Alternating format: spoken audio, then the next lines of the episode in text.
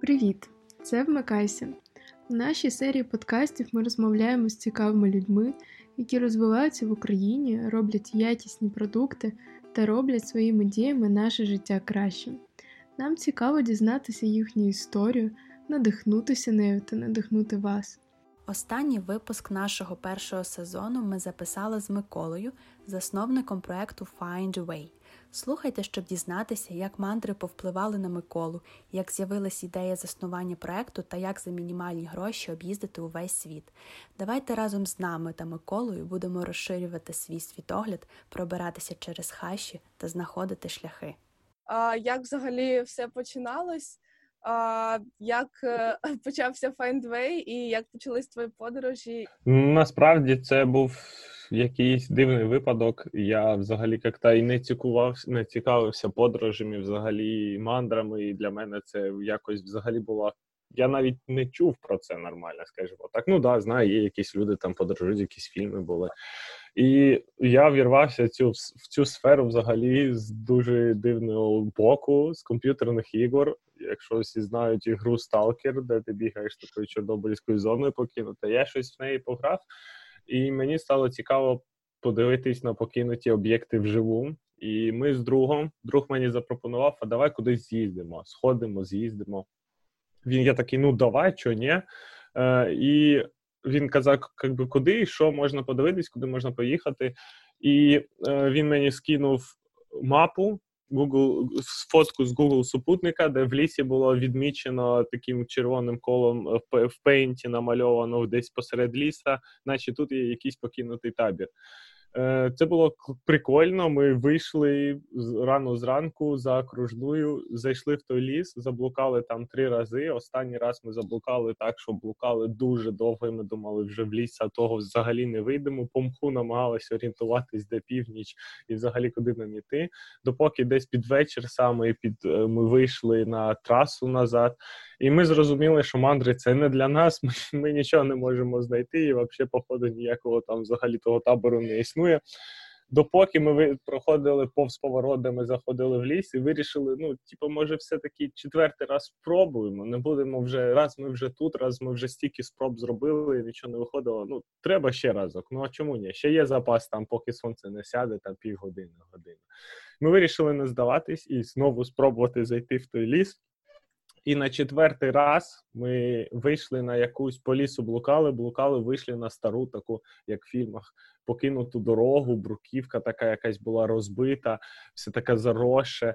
І Ми такі думаємо, ну, стара покинута дорога, мабуть, вона веде в старий покинутий дитячий табір.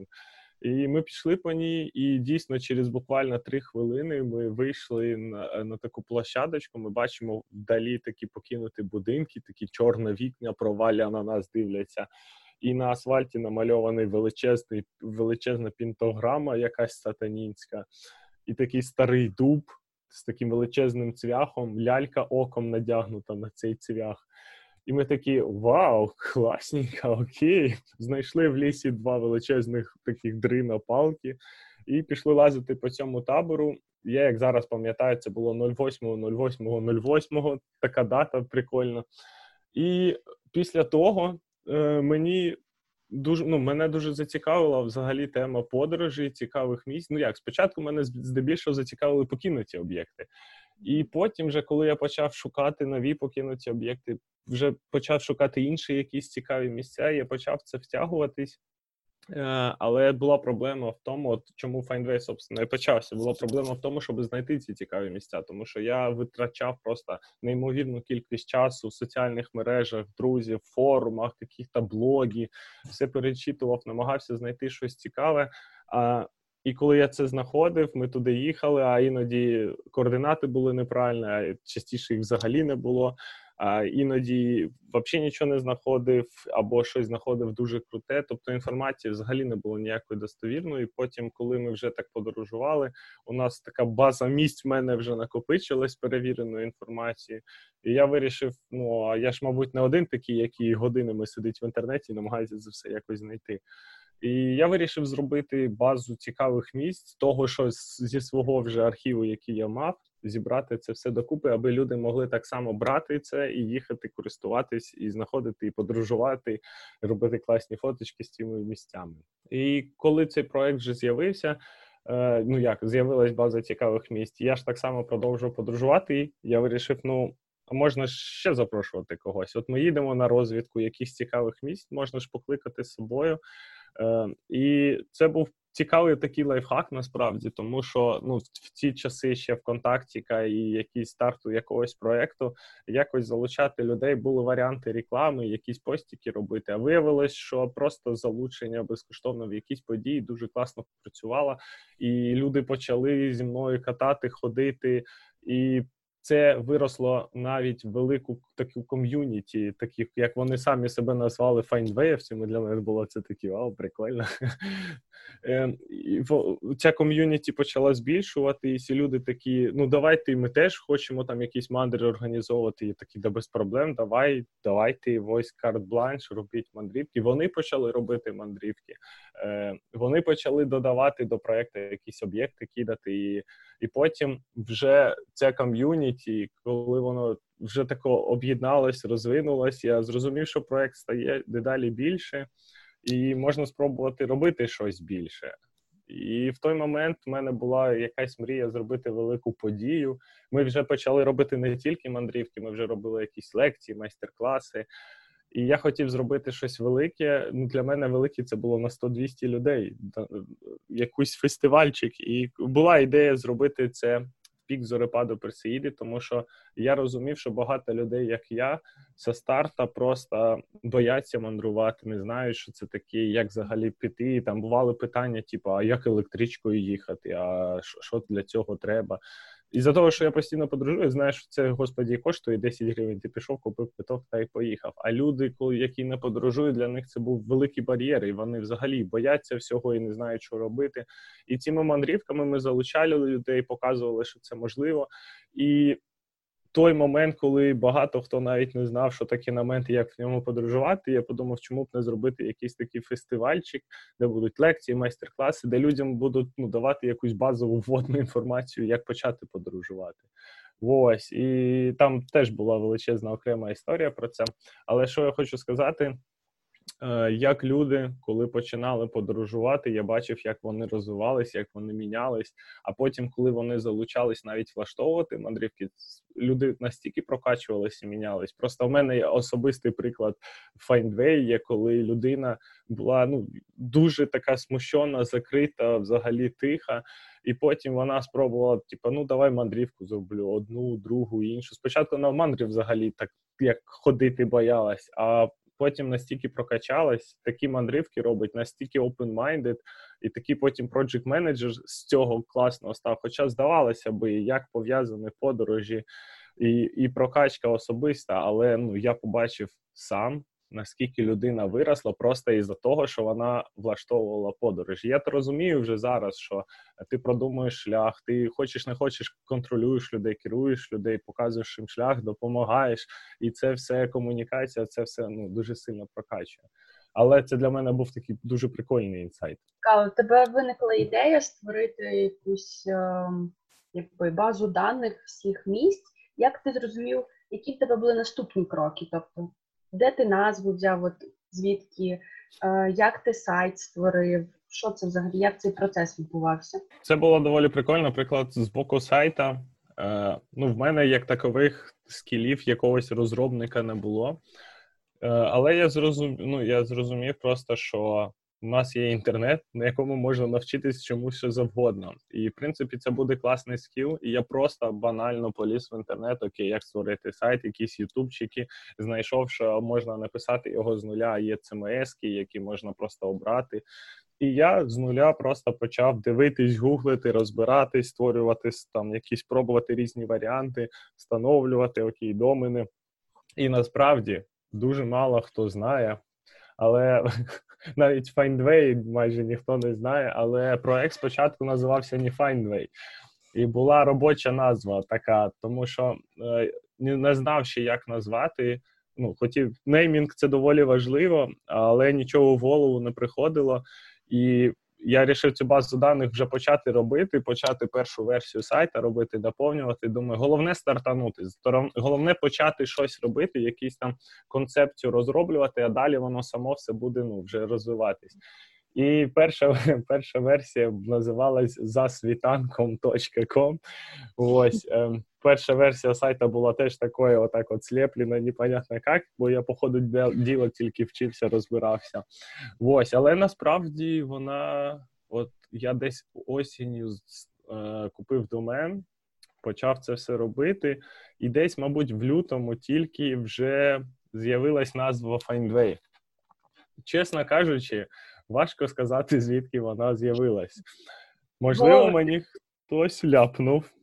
Можливо, сама суть просто наших подорожей, тому що ми дуже часто ну, ми просто шукаємо шляхи. У нас навіть є шутейка, ну як шутейка, типу мандрівки. Е, Ну, як люди звикли, що ми кудись їдемо на якийсь об'єкт, у якісь прикольні місця, якщо ми влаштовуємо ці безкоштовні мандри. І, А іноді бувало так: дивіться, там є якийсь там первомайський какой-то. Типа в інтернеті інформації, максимум, що ти загуглиш Первомайський, це будуть якісь або новини з Первомайського, або там Google фото, якісь не знаю, фотографії грузовиків, якісь поліції, там щось горіло. Ну, взагалі, коротше, непонятно що. І взагалі невідомо, є там щось, нема там нічого. І ми робили, типа, окей, поїхали в Первомайський, а там вже будемо по ходу діла розбиратись, є там щось цікаве чи ні.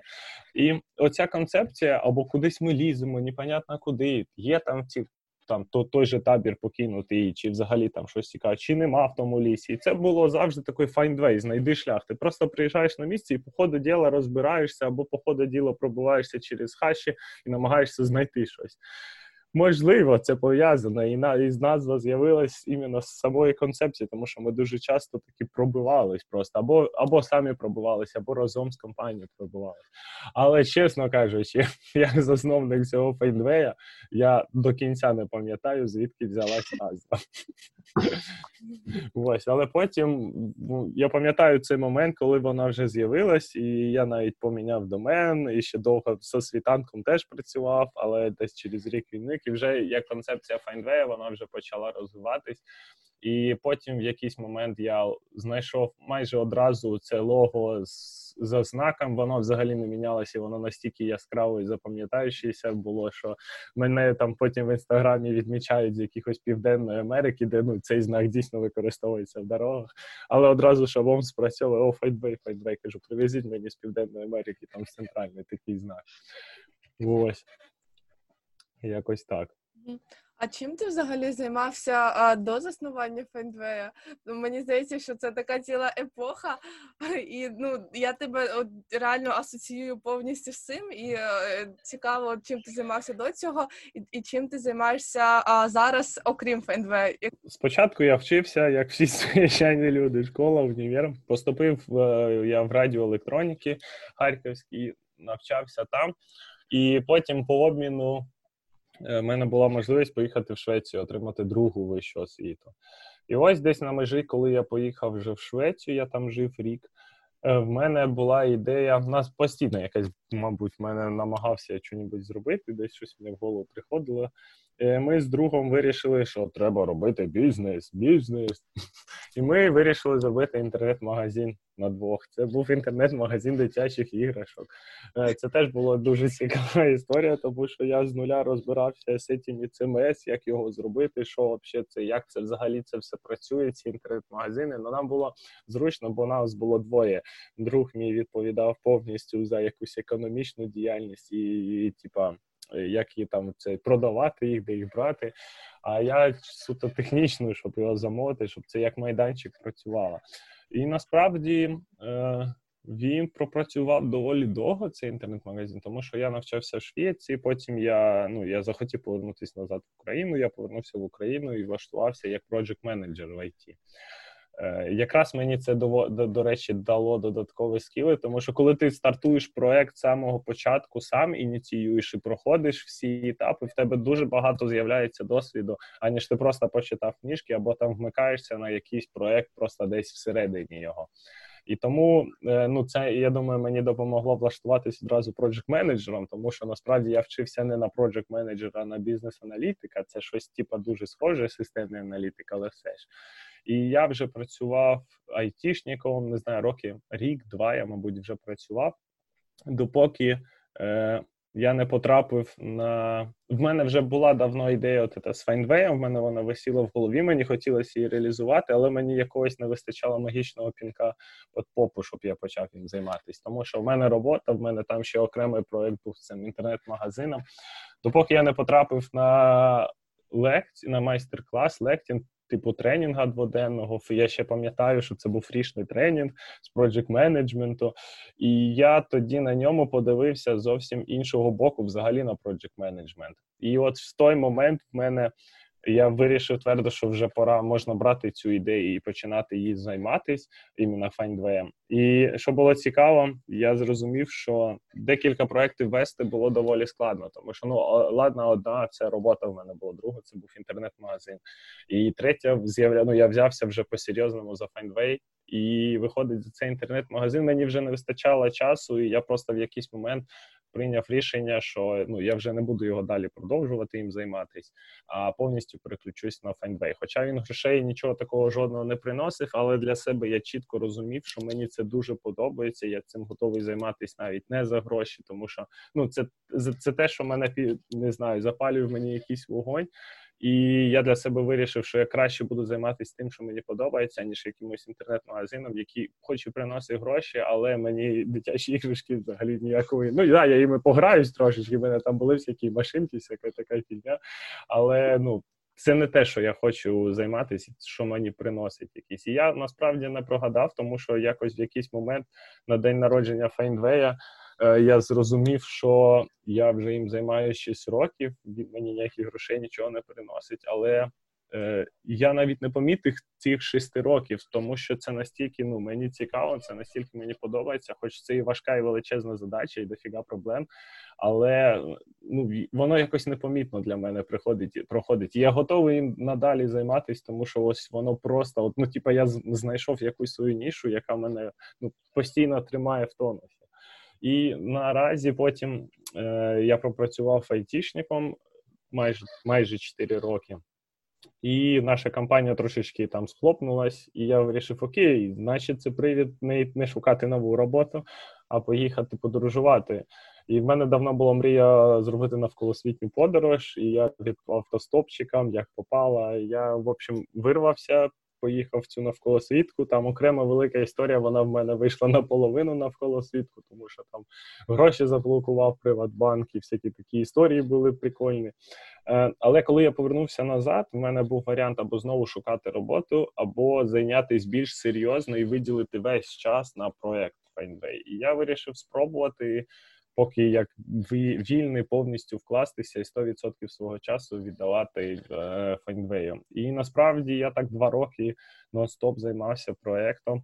Е, ми робили експедиції, ми там навіть повигравали якісь гранти, займалися наметфестом. І наразі зараз е, були ідеї. Ми вже мали, чесно кажучи, знімати передачу для суспільного про подорожі Україною і мали багато чого робити, але стався коронавірус, який сказав: Ну, ребята, почекайте ще трошечки. Ми такі, ну ладно, почекаємо. І я знову вже я і так вже три роки більше ніж трьох років не працював. Я знову влаштувався it project менеджером і так само паралельно зараз продовжую займатися фейндвеєм.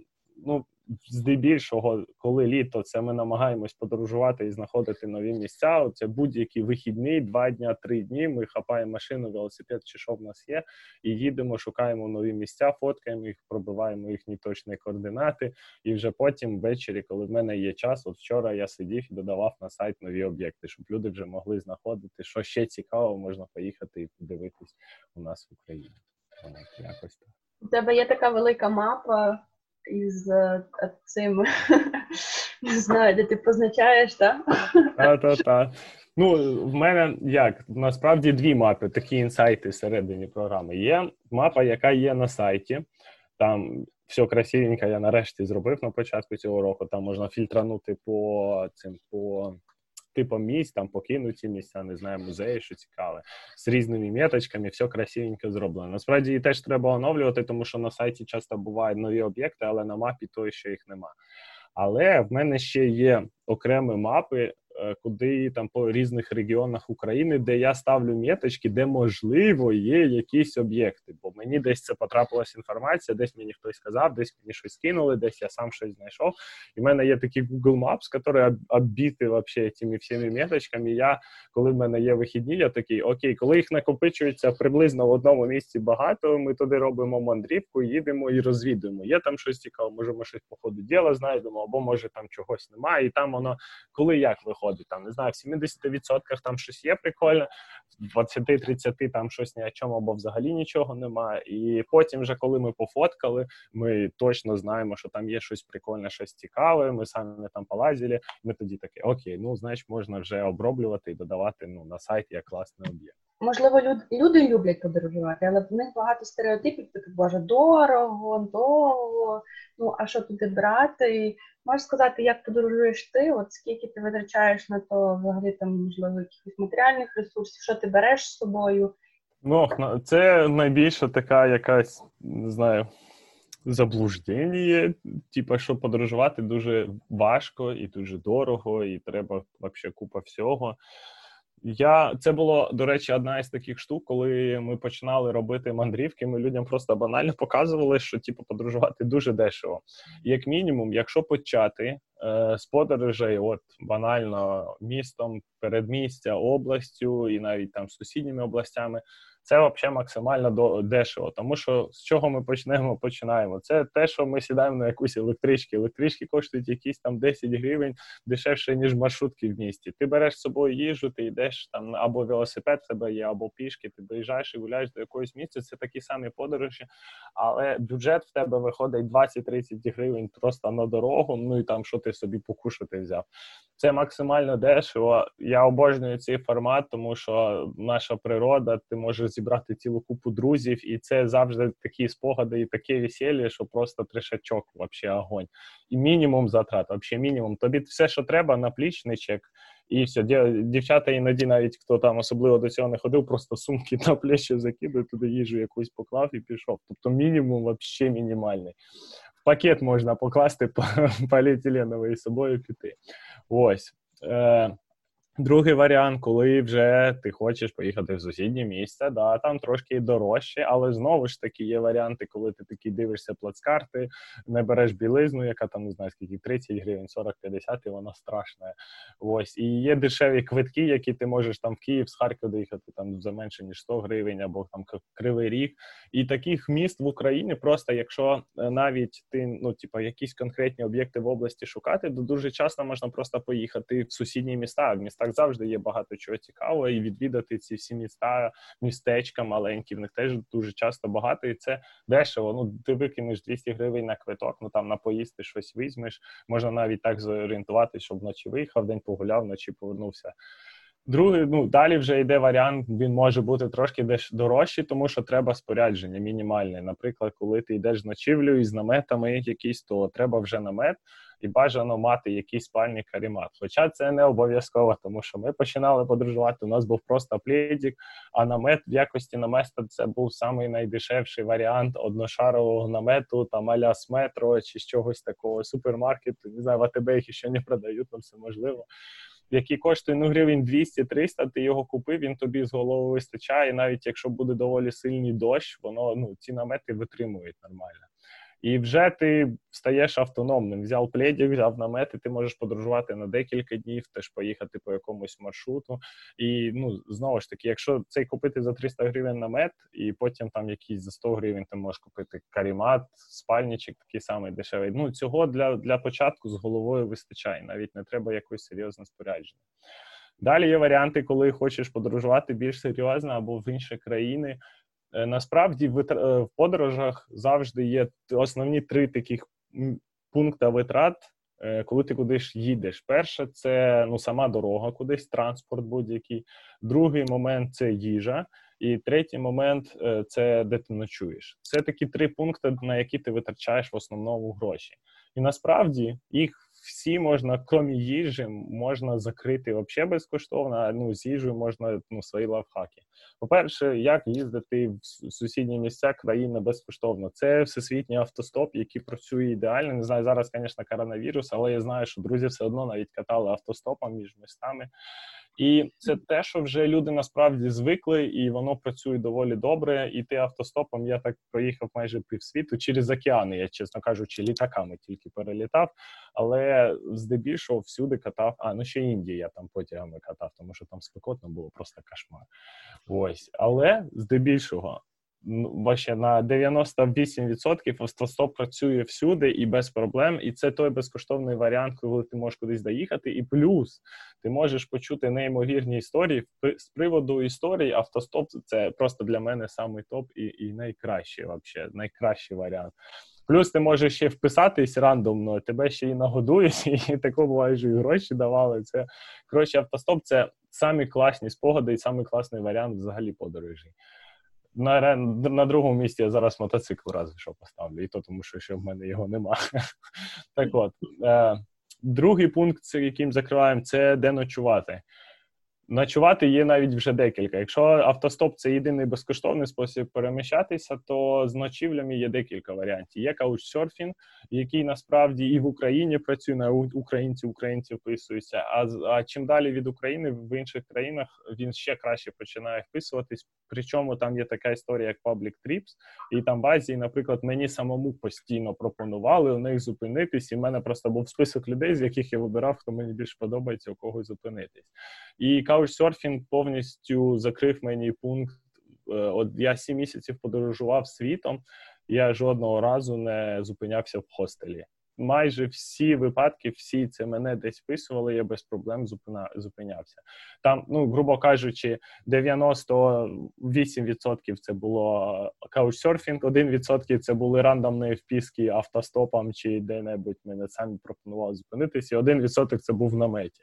Возив з собою намет, тому що це другий спосіб безкоштовно зупинитись в будь-якому місці і будь-який варіант. Якщо ти їдеш кудись автостопом, десь застряг, намет кинув, поспав спокійно, зібрав, поїхав в місті, десь в парку, десь сховався, чи перед місця, чи десь там деякі на дахи залазять, намет там встали, переночували і далі Причому ти висипаєшся і ну і так далі себе нормально почуваєш. Тому це другий спосіб повністю безкоштовно ночу, е, е, ну, ночувати.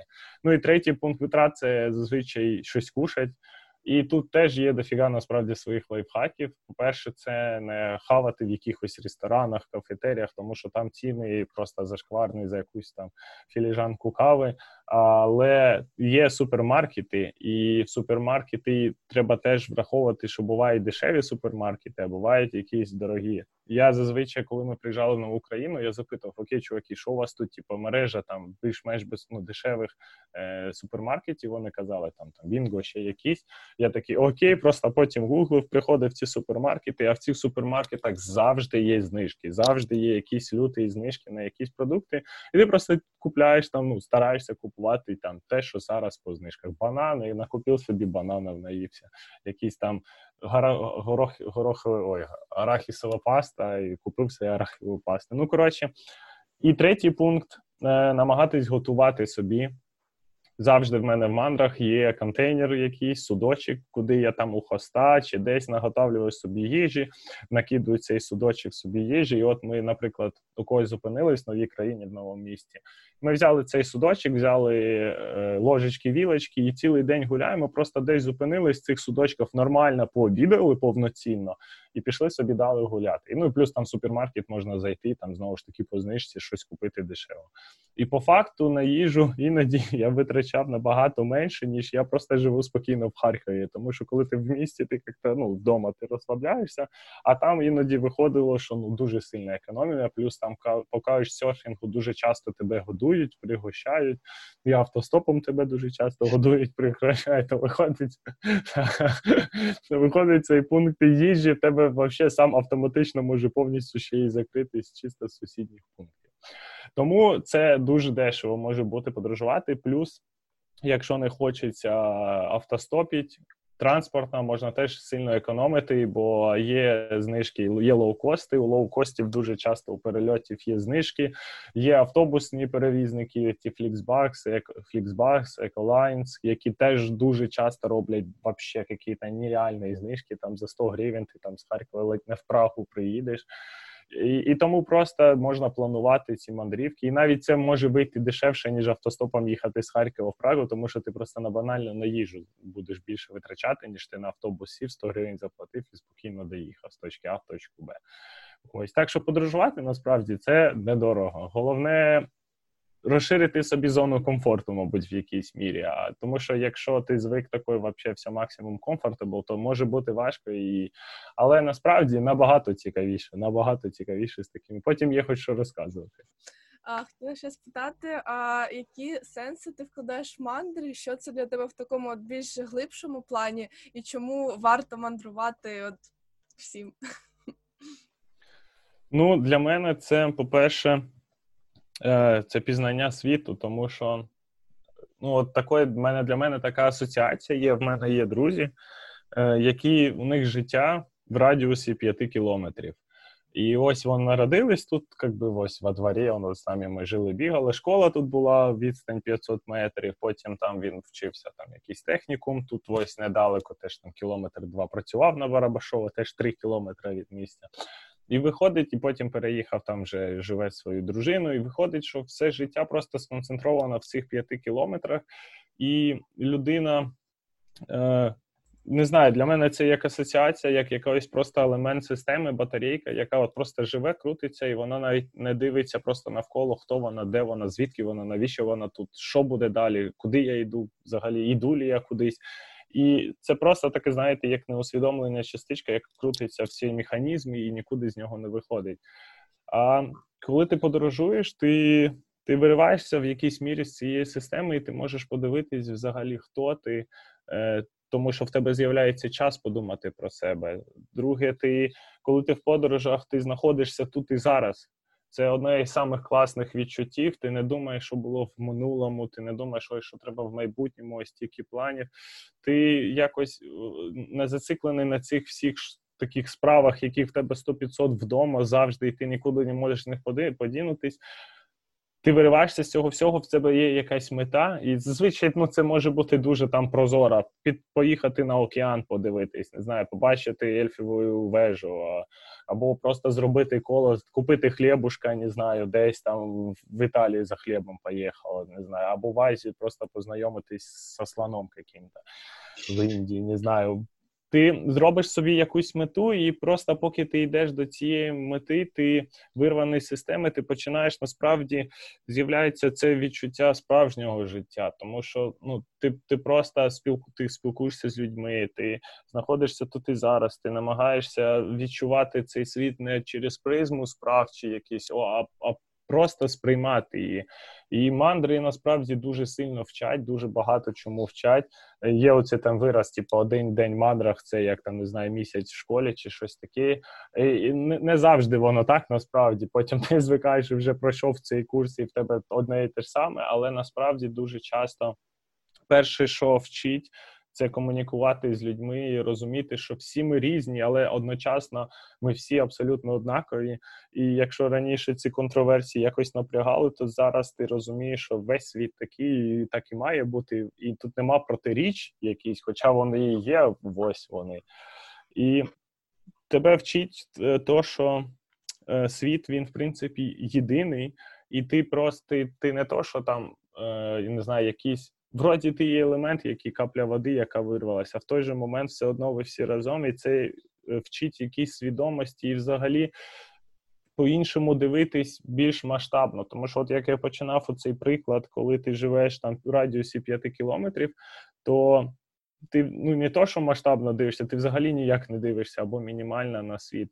А коли ти вириваєшся з цього всього, не знаю, може якусь асоціацію, то це важко описати, але це така асоціація, якщо в тебе там було 5 кілометрів, і в тебе свідомість була шириною 5 кілометрів, де ти живеш. А чим більше ти відстань проїжджаєш, чим далі ти від'їжджаєш від дому, твоя свідомість стає не 5 кілометрів, там стає 200 кілометрів шириною, тисячу кілометрів або 5 тисяч кілометрів шириною. Ти якось більш більш повно бачиш картинку, більш повно розумієш цей світ. Ну і плюс ти починаєш розуміти в подорожах взагалі, як працює, не знаю, якийсь езотеричному сенсі всесвіт.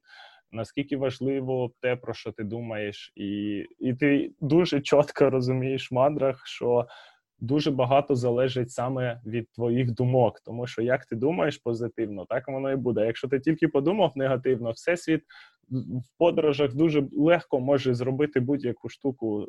Типа, от в мене були гарні приклади, коли е, ми сиділи, і у нас не було вписки, і ми такі, окей, що нам робити далі? Типа, вписку ми на каучсерфінгі не знайшли. Може, поїдемо далі. Там в сусідньому місці буде вписка.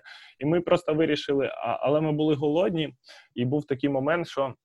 Нам треба швидше вийти на трасу, щоб доїхати до сусіднього міста, де вже була вписка по коучсерфінгу. Але ми вирішили, що ну, їсти хочеться, і ну і треба, ну, типу, куди квапитись, треба насолоджуватись життям, сядемо на цю лавочку, ну і то, що вже темніше пофігу, поїмо.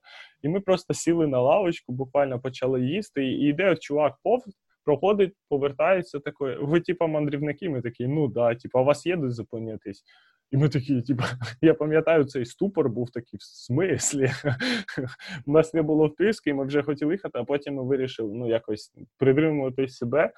І тут всесвіт одразу тобі такий офір робить. І це знаєш, це було там буквально хвилину-дві. Це все ситуація вписалась, і ми такі нічого, да, да, типу, ми тільки за самі хотіли їхати.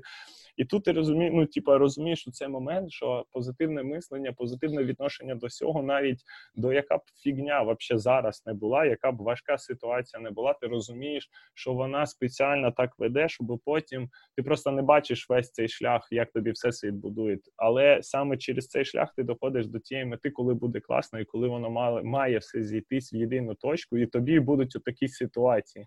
Для мене такі ситуації співпадінь вони завжди показують те, що я на правильному шляху, і треба його притримуватись, тому що в такі секунди не можуть так співпасти, не може так трапитись, щоб от. Просто ми зійшлись просто в просторі і часі в одному місці, просто так.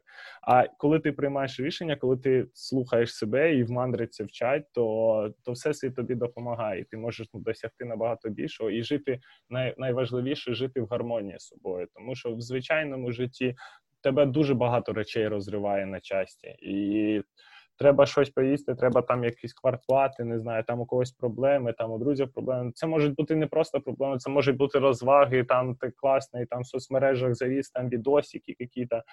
І тебе дуже мало часу залишається на себе і на свою голову, і подумати, що ти хочеш, куди ти йдеш. А коли ти вириваєшся в мандри, тебе знову ж таки вириває з цього механізму, тебе знімають цю батарейку, і ти вже не качаєш систему, ти качаєш тільки себе, і тебе залишається час працювати з собою. І дуже багато таких всяких смислів, маленьких штук, але тут важливо почати просто подорожувати, тому що людина сама буде потім шукати ці шляхи, вона сама буде розуміти, що їй важливо, що їй наразі не важливо, і куди вона йде, і що з цим всім можна робити. Це, Це, мабуть, можна навіть сказати як якийсь медитативний процес, в принципі, тому що ти ну, ти відриваєшся від цього і ти думаєш там про те, або не думаєш. Ну, це вже там особисто, як хто куди це його понесе повезе. Мені здається, що всі, хто нас буде слухати цей подкаст, просто одразу після карантину рвануть в мандри мінімум по на по Україні, максимум кудись навколо світку. Так, я насправді теж думала. І чи є в тебе якась така найяскравіша історія або не знаю, пригода, а, яка тобі найбільше запам'яталась? І друге, а, найцікавіша людина а, в мандрах, яку ти зустрічав, можливо, в навколосвітці або там ще будь-де. От ну насправді таких, коли ти так подорожуєш, знаєш, нон-стопом, то да, той же навколосвітки, такі події трапляються ледь не день, кожен день через день і і місця, але я зазвичай ну, звик просто, от що мені от при таких питаннях, що мені перше в голову приходить, то, мабуть, і найяскравіше.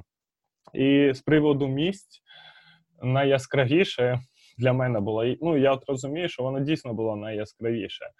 Е, Це ні якісь далекі країни, не то, що я там залазив на якісь вулкани нелегально вночі, щоб його побачити, а потім з місцевими змішувався з туристами, типа я з якоюсь групою.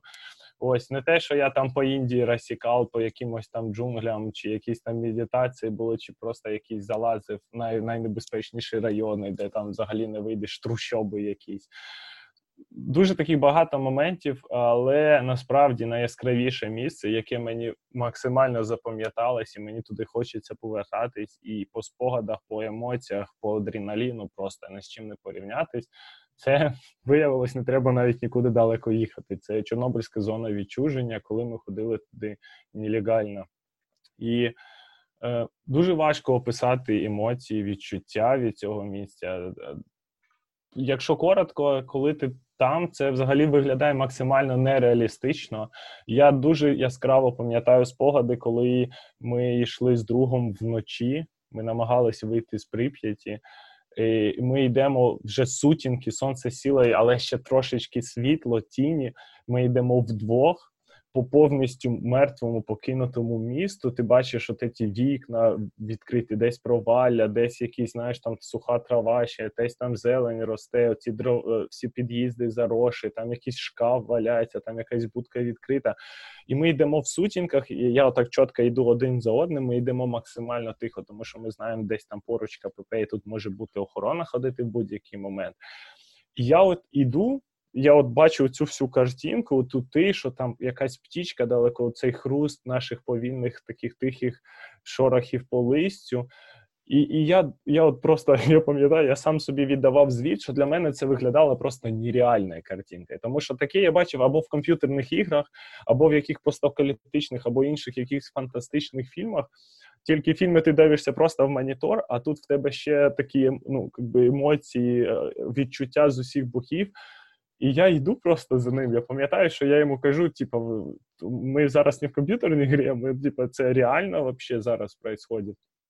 І там таке дуже часто бувало, і там в тебе взагалі свідомість виходить на зовсім інший рівень, взагалі на інше відчуття, тому що ти знаєш, що ти заходиш в місце, де нема там в радіусі 20-30 кілометрів нікого, а то і 100 кілометрів там тільки охорона може бути. А тобі, наприклад, треба два дні йти вздовж ліса, лепки, залізної дороги, і це такий медитативний процес. Ти встигнеш подумати про все, що тільки можна і не можна, і по десятому колу воно тобі набридне. А потім в якийсь момент може бути якась небезпека, і тебе тобі треба максимально зібратися і бути максимально там тихим або швидким, або ховатись. І от, от це от все це мені дало настільки. Я зараз досі е, згадую, і навіть передивляюсь відео, яке я робив про перший похід, і воно в мене знову закидує в ці часи. Мені я я таки в мене нема жодними відео такого, як з Чорнобилем, коли я передивляюсь його вже не знаю, третє, четверте коло, і для мене воно все одно як щось нове. Це настільки унікальне місце.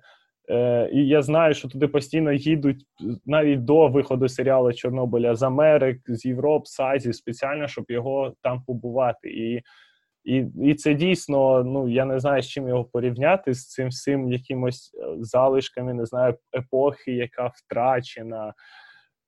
Це це просто туди треба поїхати. Просто є проблема, коли я туди перший раз поїхав туром, то туром воно майже нічого не відчувається, тому що ти як китайці, якого привезли автобусом, викинули з автобуса, ти вийшов, пофоткав, сюди нельзя, сюди нельзя, все, автобус загрузили, уїхали.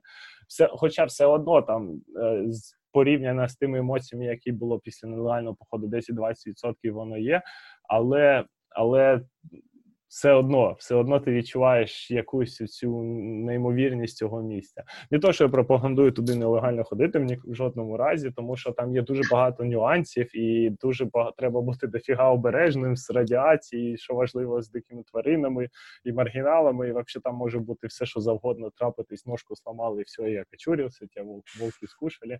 Але це все додає цього неймовірного колориту, неймовірних емоцій. Ось тому це для мене точно от номер один місце. А ось з приводу людини важко сказати. В мене було так одразу декілька думок було, але я, мабуть, розкажу про те, як ми були Я не знаю, це було якесь місто в Індії, здається. Ми вийшли з вокзалу. А в Індії це такий, я не знаю, на максимально спробую намалювати. Це коротше спека, треш, тук-туки, які постійно кудись їдуть, такі маленькі, ці їхні такі аля таксюхи, мотоцикли, якісь корови, люди щось кричать, продають, з вокзалу вийшов. Ну такий стандартний треш. Коротше, от як у нас вокзали, тільки помножити ще на 10 тисяч 100 мільйонів. І ми виходимо в вокзал, проходимо через тришак, там люди сплять, у них постійний прикол, вони сплять всюди, можуть отак просто на дорогу лягти спати. Ми от це все там амінуючи виходимо, і там якась дорога, якась розв'язочка. І я стаю зорієнтуватись, куди мені треба йти. І тут до мене, я не знаю, звідки він взявся, знаю, як в фільмах там, типу, от дорога, нікого нема, проїжджає тук-тук, і з'являється чувак за тук-туком. Ну, типу, нікого не було, і тут же чувак, який з'явився. Е, І цей чувак підходить до нас. Як його можна описати? Це суміш Індіана Джонса, е, божественного чувака, я не знаю, якого-то мандрівника 3000, тому що це був ну, такий дідок, якому років, наверное, ну, не знаю, 80, може, не знаю, 85. Але він такий, ну, такий, ну, не то, что пухленький, ну такой збітненький, очі от такі сяють просто капець, вообще, і не знаю, виблискують все навколо як фарами, хоча це день.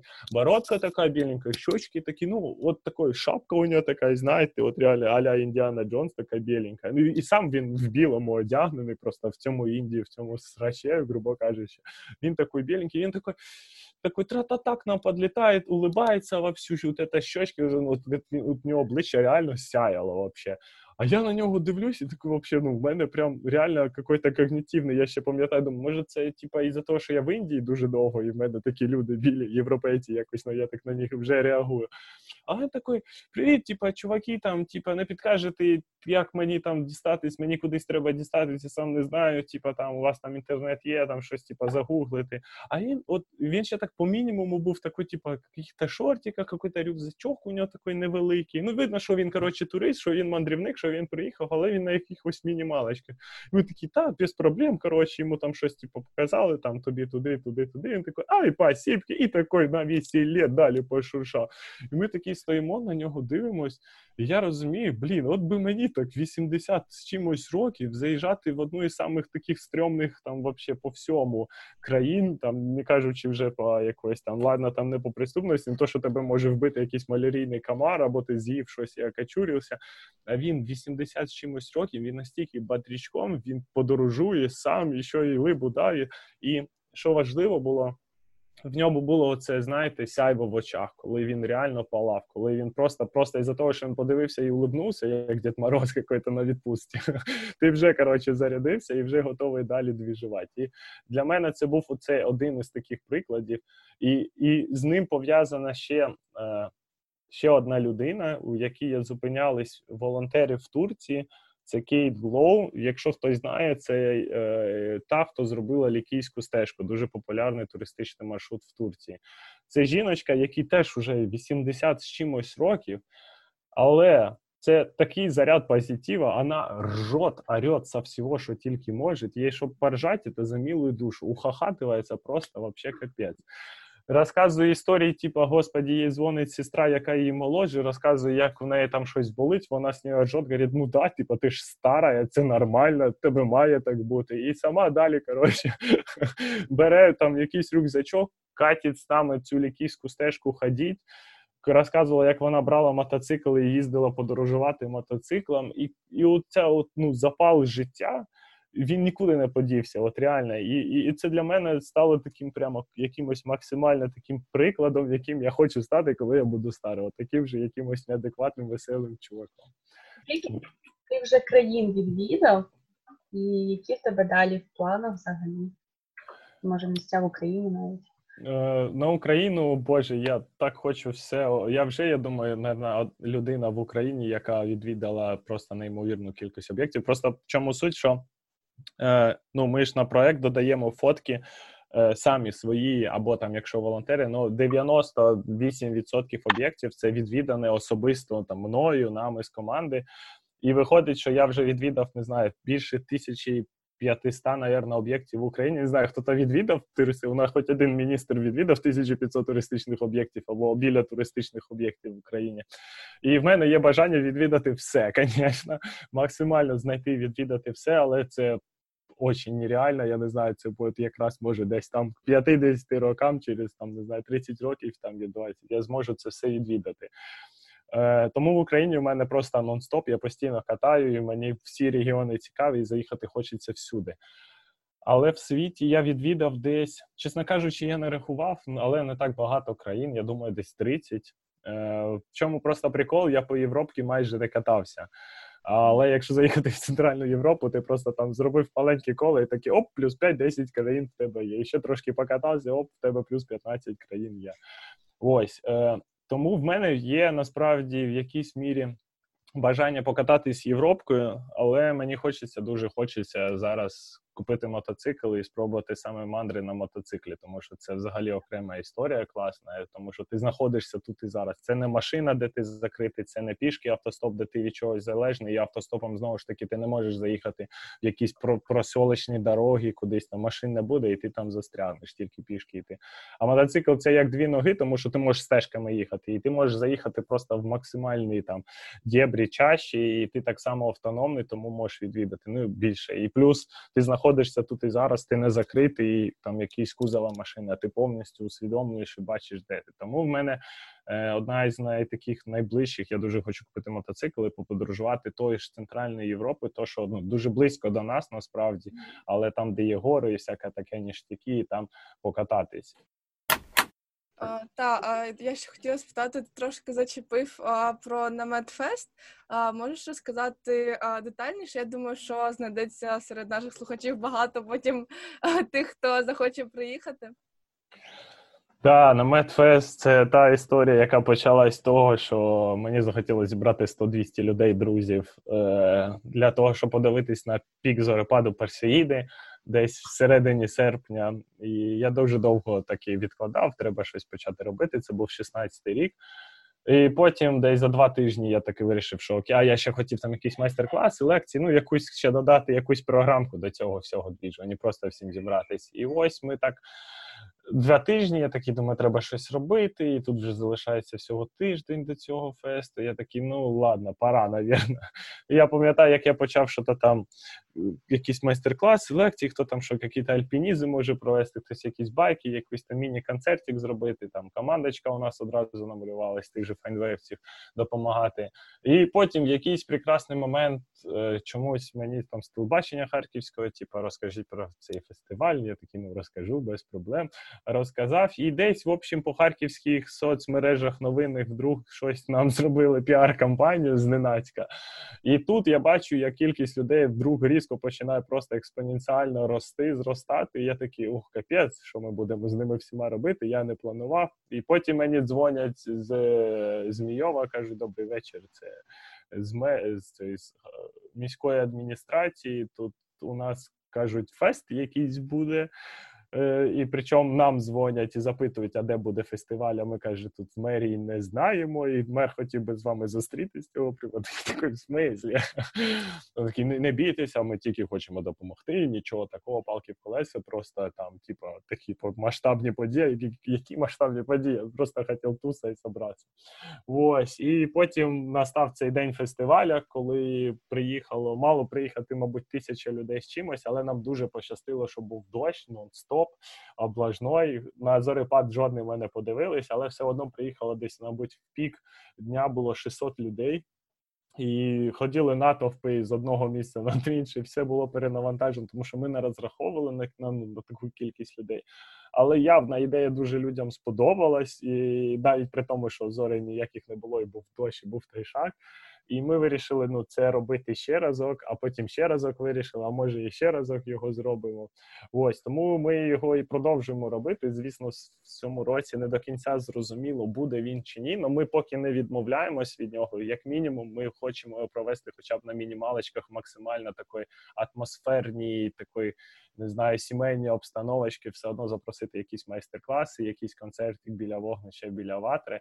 Але поки ми ще ще надіємося його провести. Ось і в принципі, що таке наметфест? Це фестиваль, з яким ми хотіли зібрати туристів з усієї України. Е, ми хотіли і хочемо і надалі робити його безалкогольним. Е, максимально пропагандувати всякий здоровий образ життя, показувати різні варіанти, чим можна зайнятися від спорту до подорожі, і важливо ділитися, як подорожувати. Що для цього треба? Якісь майстер-класи від виживання доставити намета для тих, хто перше взагалі в наметі спав. І таких історій часто багато, і люди приїжджають на наметфест і вперше переночували в наметі або без намета, якщо його немає. Там вже як вийде. Е, і розвивати цей формат, і дуже важливо знайомити між собою ком'юніті туристичне, тому що ще камбек тут туди 15-16 рік, коли після подій на Майдані у нас інформаційний простір дуже сильно зав'язаний на Росії, і хотілося розвивати, показувати. Дивіться, ось українські блогери є. Щоб ці саме українські блогери між собою знайомились і робили якісь проекти, і українці про них знали, і розвивати це, що дуже важливо для України на той момент, і на наразі ще досі є це ну взаємозв'язки, знайомства. от ті, знаєте, tie to one another, ну, типу, прив'язуватись до один одного і ну, цей клубок всередині розвивати. І це те, що ми досі ну, хочемо робити, і запрошувати більше блогерів, і між собою, щоб вони знайомилися. Люди їх знали, люди між собою знайомилися, разом починали подорожувати. І от це от все, от це от, от. Ну і це, звісно ж, на пік зарепади Персіди, які іноді всі забувають дивитись, тому що ми напіхуємо забагато всяких подій навіть на нічну програму. Але він там десь падає, да, він там десь є. От хорошо, на такій прекрасній ноті я зараз тобі буду задавати наші три бліц питання, такі маленькі. Угу. От перше питання: ким би ти став на один день? А можна дві відповіді? Давай. Е, перша відповідь: я б хотів стати президентом. Е, Тому що не із-за того, що там не знаю, це класно, а тому, що мені дуже важко уявити, яка величезна кількість задач, і всього треба одночасно контролювати одній людини. Це просто майндблоунінг, і це має бути такий мощний хаб розумовий, щоб з цим всім впоратись. Тому це було б дуже цікаво відчути вообще, як це по навантаженню, і взагалі що таке менеджмент цілої країни. І другий, ким би я хотів стати, це я хотів би стати космонавтом, тому що це подорожі вже з планети. Ось і кудись висадитись на місяць або навіть просто політати в космосі. Всі, хто я читав такі всякі емоції від людей, які побували в відкритому космосі, каже, ні з чим не описати.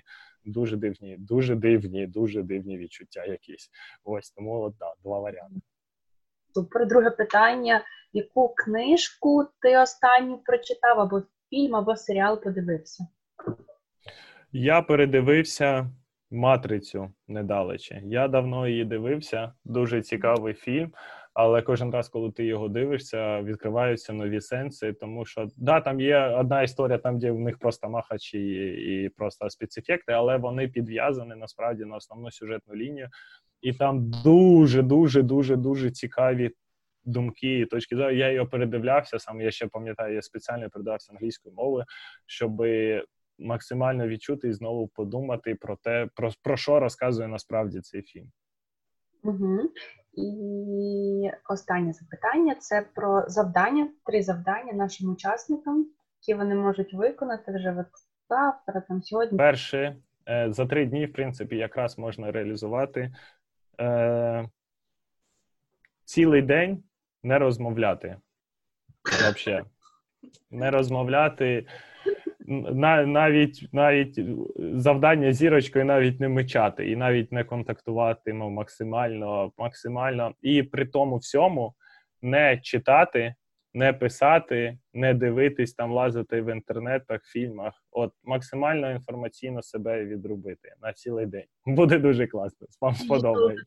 Друге, е, переночувати на самоті десь в лісі. В лісі, в наметі, в полі. Ну от самому взяти намет або гамак, або що, і переночувати самому десь на природі. Я думаю, батьки наших учасників скажуть: е, іди в сад, коротше, під грушу.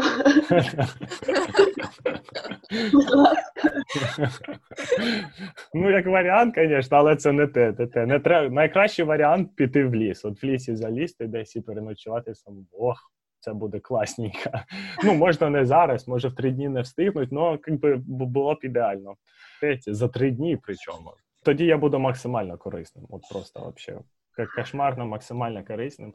І я скажу, що треба написати статтю для Файндвея про якесь цікаве місце в Україні. Дуже дякуємо тобі за розмову. Було дуже дуже цікаво. І вам. Дякую, що прослухали цей випуск. Якщо ви вже пакуєте рюкзак та шукаєте класну точку для автостопу, то ми бажаємо вам наснаги.